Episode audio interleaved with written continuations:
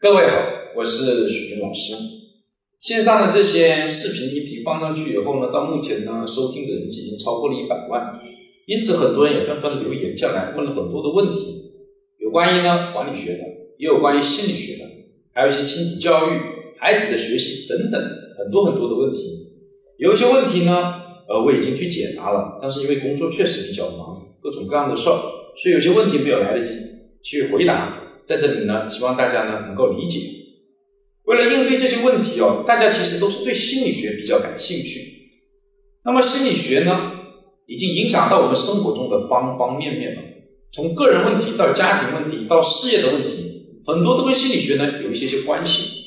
所以今天呢我们来讲一个基本面的问题，叫做什么是心理学。心理学呢其实是一个舶来品，来自于国外。最早呢这个词是一个希腊语，翻译过来呢就叫做灵魂。所以呢早期红灯很多都认为心理就是灵魂。后来呢德国的心理学家冯特在莱比锡大学建立了第一个心理学的一个研究叫实验室，在莱比锡大学1879年的时候才正式的将我们心理学作为了一个科学的学科。那究竟什么是心理学呢？它呢是指研究我们日常生活的一些心理现象、行为的一个规律的学科。比如说我们的孩子小的时候为什么喜欢去吃手、吃脚丫子？为什么有些孩子非常的乖巧，有些孩子呢非常的调皮？又比如说呢，我们说心理疾病有很多很多种，抑郁症、焦虑症、强迫症等等。那我们是怎么研究出这样的疾病的呢？都是通过我们不断去总结生活中这些不同的人他们行为的一些规律跟心理的一些规律，总结出来就变成了我们现在的心理学的方方面面的知识。希望大家知道这个概念以后，一定要跟我们传统的一些误区呢能够区分开。因为有些人呢就认为呢学习了心理学能够去控制他的心理跟行为，有些人呢觉得学习了心理学呢就能够呢更容易去窥探他人心理的秘密等等，这些都是一些误区。心理学学习的就是一些规律，一些我们心理活动、行为的一些规律。比如说，为什么呢？单亲随母的女孩特别会喜欢呢老男人。又比如说，一见钟情是怎么发生的？又比如说呢，这些孩子的网瘾啊、烟瘾啊、厌学这些行为，它是怎么发生发展的？这些背后都有它的规律性，这些规律性的研究跟学习呢，有助于我们更好的去解决问题，使我们变得更加的幸福和快乐。整个心理学的研究史呢很长，从呢2000多年前人们就开始琢磨呢别人的心理。大概成为一门学科呢，只有呢这么短短的100多年的时间，就1879年。冯特的这个实验室成立了以后，到现在100多年的时间，但基本呢，整个心理学史呢遵循2条主线。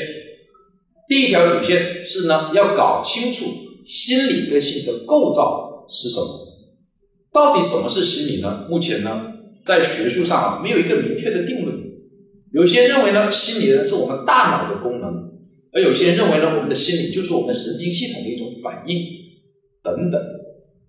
那心理学的这个构造更加的神秘，到目前没有什么科研的一个进展。而第二条主线呢，则是研究心理跟行为他们之间的关系。在这方面呢，各种各样的科研呢就比较多，也有比较成熟的一些结论。比如说巴甫洛夫的条件反射，还有我们讲的这一个弗洛伊德的对精神分析这一块，也是心理跟行为之间的一个变化，从而不断慢慢研究出来的。等等，这些成果呢有很多很多，这部分呢倒是呢正儿八经影响了我们的各生活跟工作的方方面面。那各位呢在学这个心理学的过程当中呢，徐老师呢会给出2条建议，这2条建议呢很重要。第一条，请了大家一定要抱着积极的正面的心态去学习。不过说大家在学它的时候呢，动机就是负面的，不是这个意思，而是心理学里面呢，如果你学习你会发现哦，往往举的大量的案例呢都是负面的。哎，心理学似乎呢就是为了解决人们心理的阴暗面而存在的，这呢是大量的案例都在告诉我们，事实上呢它并不是。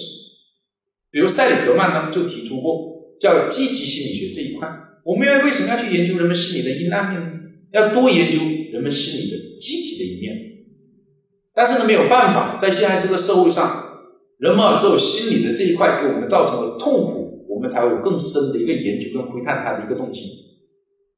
所以目前大量的这些案例都是负面的，如果呢你没有抱着一个正面的心态去学习，很容易就受到这些负面的影响。另外，学习心理学特别容易对号入座，很多的心理问题呢或心理疾病它有很多的症状，我们往往有一两条就跟我们身体呢挂上钩，我们有这两条就我们有这个心理疾病，有像抑郁症，判断的标准有9条哦，甚至有一些呢有10几条，但可能有一两条呢我们身上是有的，我们就认为我们得了抑郁症，从而导致了更多的焦虑、紧张和不安，这呢跟我们学习心理学的目的哦是矛盾的。这是第一条建议，要抱着积极的心态。比如说我的师爷马维祥哦，就是我老师的老师马维祥教授，他呢是中国北方和南方学派的一个典型的代表人，南方学派区民学派的代表人物，在上个世纪就非常的有名。他今年已经80多岁了，依然在做这个个案，很难想象一个80多的老人在做个案。他的观点就是这样的，他认为他现在继续做个案，不仅呢能够帮助这些来访者解决他们的心理问题，还能够帮助到自己，这样的心态就很好。所以呢他还在积极的做着这些个案，而且在长期他做催眠治疗的过程中，老是让来访者要放松放松放松，别人的放松也带动了自己的放松，所以呢老爷子现在的心态就很平和，80多岁了，只有这样放松和平和的心态才能够呢长命100岁。所以要有积极的心态来学习呢心理学。第二个呢则是在学习的过程中呢要注意哦，我们学习的这些西方的理论的时代背景，以及在我们中国运用的时候跟我们中国文化之间的一个关系。我们大量的这些心理学的理论成果呢几乎都来自于西方，但是这种理论成果在研究的时候是与当时西方的这个理论时代背景有关系的。比如说弗洛伊德他有一个很有名的理论叫泛性论，认为绝大部分的心理问题呢背后的原因都跟性有关。如果呢你去观察欧洲当时的这个时代背景，它是一个叫做禁欲时代，那个时代呢就是对人的欲望就是压抑，尤其是性这一点压抑的很严重，所以绝大多数人的心理问题呢都是来于性的不满足、性的压抑、性的困惑等等，这是一个时代背景造成的。那么在我们现代呢到底还是不是这样？时代已经改变了，要去考虑这个因素。另外呢，要注意西方的理论的运用到中国，我们一定要考虑这个跟中国文化一个关系的问题，不能照搬照抄。比如说像亚龙团体、萨提亚的家庭治疗，里面都采用了大量的团体治疗的模式，但是我们中国人相对于西方人来说是比较含蓄的。如果直接使用，你会发现这个团队很难采用这样的方式，所以在使用的过程中，我们要采用更多的类似于破冰等等这种暖场的一些游戏，使得整个团体的氛围好了起来，大家信任感增加以后才能去开展。这两条建议呢，希望呢各位呢学习这个心理学的时候能够注意，使得我们学习了以后比我们不学习能让我们变得更加的快乐和幸福。谢谢大家。